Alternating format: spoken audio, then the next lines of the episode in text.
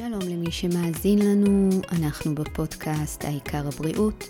אני יסמין אלמוג סטאריק, נטורופטית מומחית ND, מלווה נשים וגברים בתהליכים של שינוי הרגלים ויישום של שגרת יום מאוזנת ובריאה. אתם מוזמנים להיכנס לאתר שלי, העיקר b.co.il, לקרוא קצת יותר וגם לשלוח שאלות, פידבקים, הערות או הערות, אשמח לענות. והיום אני מקליטה לכם אה, פרק סולו, בדיוק אה, לתקופה הזאת, בדיוק התקופה בשנה, אה, בדומה לתקופה שאחרי חגי תשרי, אנחנו אחרי פסח, יום העצמאות, האנשים מרגישים שעכשיו זה הזמן להתחיל שינוי, להתחיל לאכול נכון יותר, להתחיל להתאמן. אם אתם בשגרה של פעילות גופנית, אוכלים טוב, מרגישים שאתם על המסלול, קרוב לוודאי שהפרק הזה לא בשבילכם. אבל אם אתם מוצאים את עצמכם מתחילים כל פעם תהליך ומפסיקים באמצע, נמצאים באיזשהו מרדף אחרי הטרנד הבא, הדיאטה החדשה, בתחושה שאתם לא מצליחים להניע את השינוי שאתם זקוקים לו, הפרק הזה בדיוק בשבילכם. בפרק הזה ריכזתי שש נקודות חשובות, תובנות, מהניסיון שצברתי במשך 13 שנים כנטורופטית בקליניקה שלי, וגם אה, כמעט 12 שנים שבהן טיפלתי בשיקום הלב, שהיה שנים רבות אה, שיקום אה, הלב של בתי החולים הדסה בירושלים. פגשתי גברים ונשים בגילאים שונים, עם רקע בריאותי שונה, לא כולם היו חולי לב, שגרת חיים שונה, קריירה, מצב משפחתי וכן הלאה. ההבנה היא שעל אף השוני שקיים בכל אחד ואחת מאיתנו, יש דברים בסיסיים והבנות שאם לא מגיעים איתם לטיפול או לומדים תוך כדי התהליך, זה פשוט לא קורה. ועל זה היום אני רוצה לדבר איתכם. אז מתוך שש הנקודות האלו, אני רוצה להתחיל עם הנקודה הראשונה. בראש ובראשונה, אין תקופה אידיאלית להתחיל בשינוי. למה אני מתכוונת? אם את או אתה עדיין מאמינים שכדי לאמץ הרגלים בריאים יותר, להתחיל שינוי תזונתי או להיכנס לכושר, או אפילו להניע תהליך רגשי כזה או אחר שאתם הרבה זמן רוצים להתחיל, וצריך להמתין לתקופה מסוימת, אידיאלית במרכאות, או לחכות לאחרי החגים, אחרי פסח והמצות, אחרי יום העצמאות והעל האש, אז קרוב לוודאי שכל תהליך שתתחילו ייעצר באיזשהו שלב. כי בסוף תמיד יגיע עוד חג, תמיד יגיע עוד שובר שגרה. המציאות היא שהחיים הם לא תנאי מעבדה. חלק מהשגרה שלנו היא שיש תקופות או ימים שהם פחות שגרתיים, וזה בסדר, ככה זה צריך להיות, ואני אפרט עוד מעט. אז למעט מצבים מאוד ייחודיים, שבהם באמת כדאי להמתין, כמו למשל אם אתם בתקופה שהיא יוצאת דופן של עומס בחיים. יכול להיות עומס אה, בלתי שגרתי בעבודה, אתם שאובים לאיזה פרויקט מסוים, או התמודדות משפחתית, אישית, או אולי אתם מיד לאחר ניתוח וצריך כרגע קצת להמתין עד שתתאוששו. יש באמת מצבים שבהם לא כדאי להתחיל, אבל ברוב רובו של הזמן, הזמן הכי טוב להתחיל הוא עכשיו. הנקודה השנייה היא ששינוי הרגלים הוא דרך חיים, ולא רק הצבת יעדים קצרי טווח. פעמים רבות מטופלים מגיעים אליי עם מוטיבציה שסובבת סביב יעד מסוים, זה יכול להיות יעד מספרי, כלומר משקל מסוים שהם רוצים להגיע אליו, או יעד סביב אירוע מסוים, יש לי חתונה, יש לי איזשהו אירוע שאני מחכה או מחכה לו, ואני רוצה להגיע במצב מסוים. ובעצם היעד הוא קצר טווח. כשאני מתייחסת לתהליך כמטרה שהיעד שלה הוא קצר טווח, אני מראש חושבת שזה זבנג וגמרנו. יש לי מטרה מאוד ממוקדת שלגמרי ניתנת להשגה, אבל ברגע שמגיעים לאותה נקודה, קשה לשמור עליה ומתחיל להיווצר תסכול. כי השינוי בכל זאת הסב לנו תחושה טובה שאנחנו רוצים לשמר. אבל מה יהיה מנוע המוטיבציה שלי להמשך? לשמור על מה שהשגתי כשאין עוד אירוע באופק, או שראיתי את המספר שחפצתי בו על המשקל. אין לי אחד כזה אם אני מגדירה יעד שהוא קצר טווח. כשאני עושה שינוי מתוך מטרה משמעותית יותר, כמו לשמור על הבריאות שלי, ולא רק במצבים של מחלות רקע, אלא בשאיפה פשוט להרגיש טוב יותר, להיות יותר חיוני, פחות כבדות או עייפות במהלך היום, אולי זו מערכת העיכול שמציקה ורוצים שהיא תתפקד טוב יותר. כשהשינוי הוא משמעותי יותר, יש פה הטמעה של הרגל. שינוי חשיבתי. הרבה מעבר לזבנג וגמרנו. הבנה שמדובר בתהליך שנמשך עד שהוא הופך לדרך חיים. לכן, קודם כל, לקחת את השינוי למקום יותר משמע... משמעותי, ולא רק הצבת יעד שהוא קצר טווח. בהקשר הזה מגיעה הנקודה השלישית. אורח חיים בריא ומאוזן אין פירושו סבל. שינוי הרגלים נכון וביסוס הרגלי תזונה נכונים לא אמורים להסב לנו תסכול או תחושת החמצה או אפילו עונש. כשזו התחושה שמלווה אתכם, זה אומר שמשהו בתהליך שאתם עוברים לא תקין או מתפספס. הרי איך ניתן ליישם משהו, כל דבר לצורך העניין, בכל תחום בחיים, לאורך זמן, אם הוא מסב לנו קושי או תסכול, אנחנו מהר מאוד נתרחק ונברח מאותו גירוי שלא נעים לנו. כך מערכת התפיסה שלנו, כך המוח שלנו בנוי. אנחנו משתדלים להימנע מסיטואציות או גירויים שלא נעימים לנו. לכן, כדי לא להגיע למצב הזה, שקרוב לוודאי יגרום לנו מהר מאוד להפסיק את מה שהתחלנו, חשוב לשתף בתוך הטיפול את התחושות והקשיים. אני תמיד אומרת שאם זה היה קל, לא היה לי מקצוע. הרי ברור שלעשות שינוי זה לא דבר פשוט, ולכן כנות היא דבר הכרחי וחשוב בתוך המסגרת הטיפולית או הליווי שאתם מקבלים. זו גם הזדמנות של איש או אשת המקצוע שמלווים אתכם להציע פתרונות או כלים שיקלו עליכם, כמו גם להעביר דברים בנוגע לתוכנית שקיבלתם או לבצע שינויים במידת הצורך. ברור הרי שצריך להיות שינוי, כן? אי אפשר הרי להיצמד לאותם הרגלים שאיתם הגענו. המטרה שלנו היא לשנות ולשפר, אבל זה לא אומר שזה צריך להיות מלווה בסבל או בתחושה שאתם בעונש. ולכן חשוב לשתף. הנקודה הבאה, הרביעית, היא שינוי הדיבור הפנימי. פעמים רבות אנשים שכבר חוו מספר ניסיונות לשנות הרגלים, להתחיל לאכול נכון יותר, או להיכנס לכושר, וללא הצלחה, נוצר אצלם דיבור פנימי מלא בספקות לגבי היכולת שלהם באמת להצליח. איפה אני פוגשת את זה בקליניקה?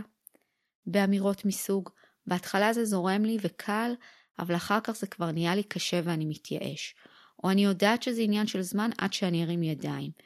או כשאדם מתקשה לפרגן לעצמו כשהוא כן מגיע לתוצאות, מחשש שזה יגרום לו להפסיק להשתדל. כלומר, יש שם קול פנימי מלא בספקות שמתנגן גם ועל אף שיש הצלחות. ברגע שאתה או את חווים תחושה של חוסר הצלחה, אפילו ברמה של יום או יומיים, שהם לא מוצלחים במיוחד, זה הופך לחיזוק ואישוש למחשבה שאיתה הגעתם מלכתחילה. ידעתי שזה לא ילך, שזה רק עניין של זמן, וכך נוצר מעגל חיזוקים שלילי, שקשה מאוד להתגבר עליו ולהצליח להתמיד. לכן, המלצתי החמה, בהנחה שהתחלתם תהליך או אתם לקראת התחלה של אחד, ומדובר באיש מקצוע שאתם סומכים עליו, תניחו בצד את הניסיונות הקודמים. את השיפוטיות שפיתחתם כלפי עצמכם מכיוון שלא הצלחתם להתמיד, או שוויתרתם בשלב כזה או אחר. המסוגלות להגיע עם סוג של דף חלק, מאמינים בעצמכם, ביכולות שלכם, לבחור לנהוג הפעם אחרת, להתגבר על הקשיים שהיו, או בפשטות לא להרים ידיים גם אם יש תקופות שלא ממש הולך, כי אנחנו בני אדם, וזה ממש בסדר. יש חשיבות עצומה, הרבה מעבר לשינוי שלשמו הגעתם לטיפול, וזה לייצר דיבור פנימי חיובי ומאמין יותר. זו אחת הסיבות שאני ממליצה שבתוך הטיפול, גם התזונתי, תהיה התייחסות לפן ההתנהגותי, ולא רק התמקדות בתזונה גרידה. כי כדי לשנות את הדיבור הפנימי, כדי ללמוד לדבר לעצמנו בצורה חיובית, צריך לעשות תהליך. התובנה הבאה, הנקודה הבאה, היא תיאום ציפיות והצבת יעדים ריאליים. כשמגיעים אליי מטופלים עם יעדים מספריים מאוד ברורים, כמו שהזכרתי קודם לכן, שמבחינתם לשם הם צריכים להגיע נקודה, או מידה מסוימת בבגד למשל, כשאני שואלת בעדינות למה דווקא המספר הזה, אני מקבלת כל מיני סוגים של תשובות. לפעמים זה כי ככה שקלתי לפני כך וכך שנים, או אפילו כי סתם ככה מרגיש לי, זה מה שיסב לי שמחה. אז לפני הכל, כשמתחילים תהליך של שינוי, חשוב להבין קודם כל שיש לנו גנטיקה ומבנה גוף מסוים, שאם לא נלמד לחבק את הכלי המדהים שקיבלנו כשהגענו לעולם הזה, את הגוף המקסים שלנו, אז אנחנו לנצח נהיה במרדף אחרי מטרה שהיא אינה מושגת. וזו לא אשמתנו גם, כשמטפטפים לנו מגיל מאוד צעיר שיש אידיאל יופי מסוים ורצוי, ושאם אנחנו לא מיישרים איתו קו, אז משהו אצלנו פשוט לא בסדר. אבל זה כבר נושא הרבה יותר רחב ולפרק אחר. לענייננו, גם אם בעבר הייתם במשקל מסוים, הרי שהגוף שלנו משתנה במהלך השנים, ההרגלים שלנו משתנים, אורח החיים היושבני, אנחנו יושבים מרבית שעות היום, ממעטים בתנועה מאוד משפיע. הרי אנחנו כבר לא ילדים שרצים ממקום למקום ופורקים הרבה אנרגיה. או למשל מיעוט שעות שינה, שלאורך זמן, לחסך שינה, כשאנחנו לא ישנים מספיק טוב, יש אפקט מאוד משמעותי, גם על הבריאות הכללית שלנו וגם השפעה ישירה לצורת האכילה שלנו במהלך היום, או למסוגלות שלנו לצאת ולבצע פעילות גופנית. הסטרס שמלווה את החיים שלנו גם משחק תפקיד מרכזי.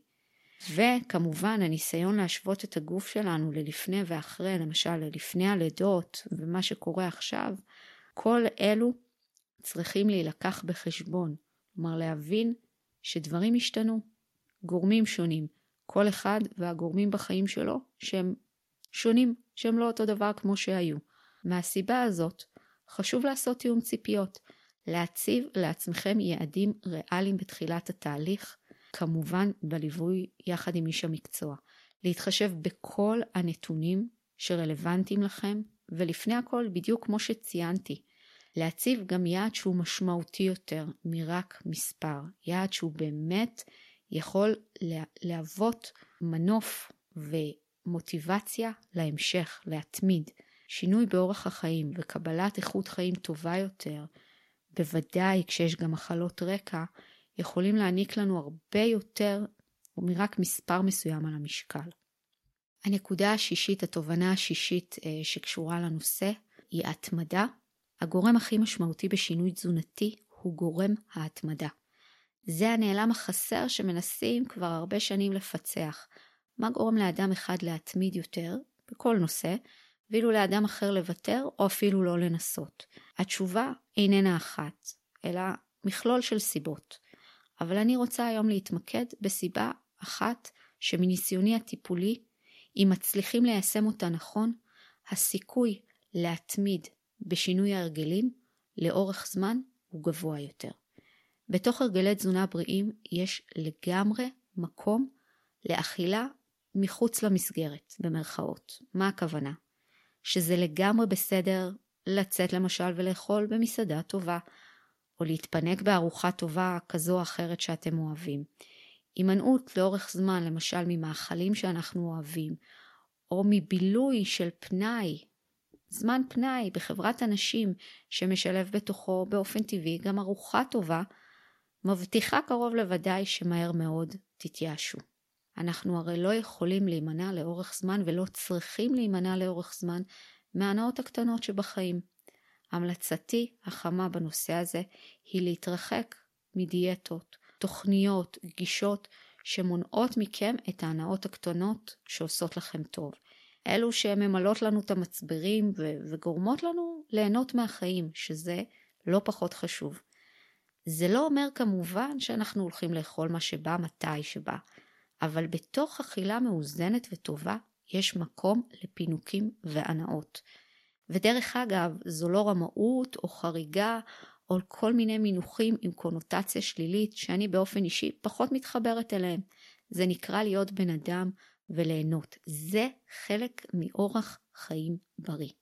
אז למעט במצבים רפואיים מאוד ייחודיים, שבהם נדרשת תזונה מאוד מדוקדקת, ואומר שהם באמת מצבים די מצומצמים, אה, שבהם באמת צריך אה, לאכול מאוד מאוד אה, מדויק עם מינימום חריגות. במרבית הזמן, במצבים אחרים, גם אנשים עם מחלות רקע שונות יכולים לאפשר לעצמם, כמובן כל אחד לפי המצב שלו מבחינת התדירות והכמויות, אכילה מחוץ למסגרת, אין לה באמת השפעה על התהליך, זה לא מה שיקלקל במרכאות את התוצאות שלכם, להפך, אם נאפשר לעצמנו, זה רק יעזור לנו להתמיד לאורך זמן. אז אני רוצה לסכם את הנקודות שדיברתי להם, עליהם היום.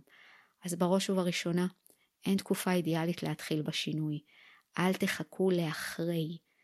אם אין מצב מאוד ייחודי בחיים שלכם כרגע, קרוב לוודאי שכחלק מהשגרה תמיד יהיו סיבות ללמה לא. אם חשוב לכם להתחיל שינוי, תתחילו אותו ותגלו שגם בתוך תקופות שהן שוברות שגרה במרכאות, אפשר ליישם הרגלים נכונים ולזרום עם ההנחיות גם בתוך ארוחות חג וכן הלאה. דבר נוסף, קחו את שינוי ההרגלים כדרך חיים, לא רק כהצבת יעדים קצרי טווח. אם רק תציבו יעדים קצרי טווח, התוצאות, גם אם תגיעו אליהן, מהר מאוד יתפוגגו. עשו שינוי, סוויץ', וקחו את זה כדרך חיים. וכהמשך ישיר לזה, לא צריך לסבול מאורח חיים בריא שהוא מאוזן, אוקיי? אורח חיים בריא ומאוזן אין פירושו סבל.